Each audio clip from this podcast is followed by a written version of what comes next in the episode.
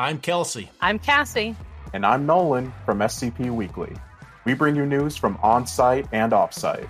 And we share your love for the creative community that surrounds the SCP Wiki. Join us on Tuesdays for new episodes, wherever you listen to podcasts, or on YouTube at SCP Weekly. The file you are about to hear has been thoroughly scrutinized by the Ethics Committee and approved by the O5 Council for release to trusted associates of the Foundation. This is SCP Unredacted.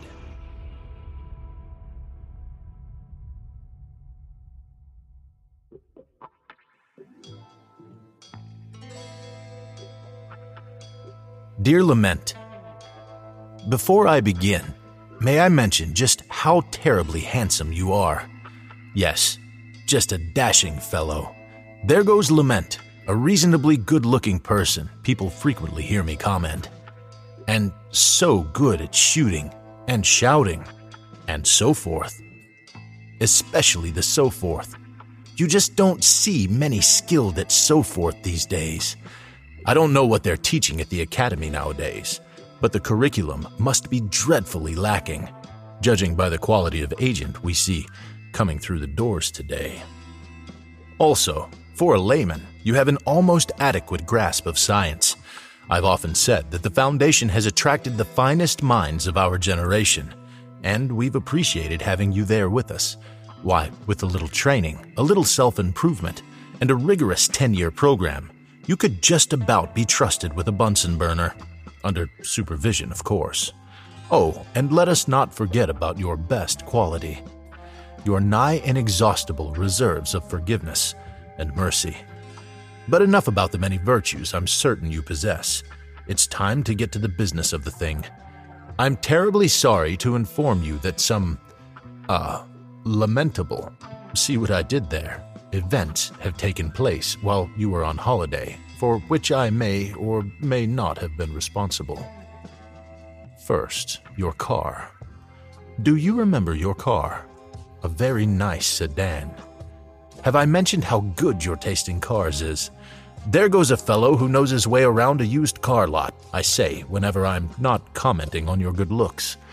And so good with money that you had paid it off just last month. Well, there's no easy way to tell you this. I had borrowed it to run some errands. Have I mentioned how generous and understanding you are? So very understanding. When I discovered a quite fascinating little creature, the result of some sort of genetic manipulation, in the company of several young bike riding children. After a high speed chase, some hijinks, and a double digit body count, I found myself in possession of the creature. Unfortunately, I had attracted the attention of the Chaos Insurgency. Also, unfortunately, your car was completely demolished in the ensuing etc. After further etc., I felt it was wise to make a call for backup. Now, you will recall that I had lost my cellular phone during the unpleasantness last week with the gang of hooligans who turned out to not be, as I had initially surmised, operatives of Parawatch, but merely recalcitrant youth. Well, I had not had a chance to replace it, so I had borrowed yours. If you were wondering where it had gone to, well, mystery solved. Unfortunately, while I was attempting to dial for assistance, it was destroyed by a stray bullet. I threw the battery, which was in the process of exploding, into the face of one of the insurgents and beat a hasty retreat, with the creature in tow. I commandeered a taxicab with the use of Foundation funds. It turns out that I somehow found myself in possession of your charge card, which was fortunate. They don't trust me with one anymore since the capybara incident. Happily, they, like me, are well aware of your financial acumen. And so, yours had a full line of credit. It's possible it still does.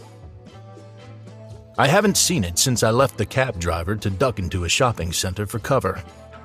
Ducking and weaving through the crowds, I managed to lose the Chaos Insurgency. Unfortunately, I also lost the creature.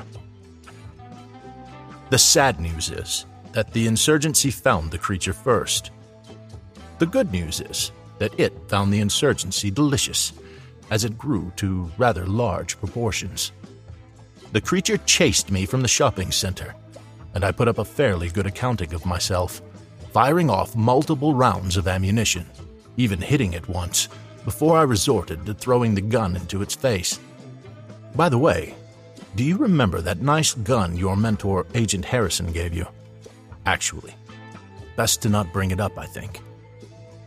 I was about to be devoured when this folderol attracted the attention of, will you believe it, a Wondertainment salesman of all people. Well, he happened to have little Jimmy's monster terrarium handy, and in no time the creature was subdued, with no more cost than three box tops and four payments of $99.99 in American currency. I told them you'd cover me. You're so terribly generous. I knew I needed to take the creature to a safe haven. Unfortunately, Site 19 was all the way across town. It was then I realized I was only blocks away from your house. A happy coincidence, I hear you say. Well, that's simply due to your own excellent taste in real estate.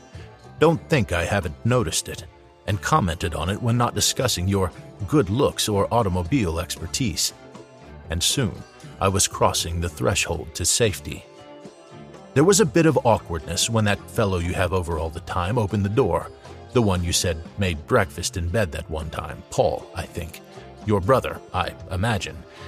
Anyway, I was explaining that I was simply a friend of yours from work and needed to drop something off. It was then that the clockwork ninjas attacked. In hindsight, I probably should not have been sending the Church of the Broken God, taunting carrier pigeons, just inviting trouble. But they're so stuck in the last century it's hard not to tweak their nose a bit. In the resultant fracas, I'm afraid that there was some property damage. That is, the property was entirely damaged, and then it was set on fire and exploded a bit. But don't worry about Paul. I was able to save nearly all of his organs. It's like he's still with us when you think about it. Though I will say, I don't think his spleen holds a candle to yours. Which brings me to the final bit of unpleasantness do you remember that specimen that we were supposed to return? Or rather, that I was supposed to return? SCP 1047J. Well, I've just been so dashed busy. I had left it in your garage, and I'm afraid it was completely destroyed. But don't worry, I was able to recreate the circumstances of its creation, and I'm sure no one will ever notice the difference. I know you've told me time and time again not to create new anomalous objects, but I'm sure there will be no ill consequences for my actions. There may be some awkward questions about why it was in your garage, among other things that have been stored there. But I've no doubt you can clear it all up as soon as you're back. Your good friend, Dr. Everett Mann.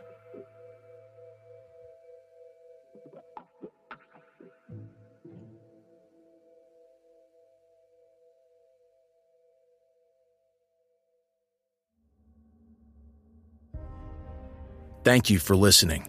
If you like what you hear, join my Discord community, hire me on Fiverr, or help support me by becoming a patron for as little as $3 a month. Regardless of tier, all patrons get early access to every single episode. The links are in the description.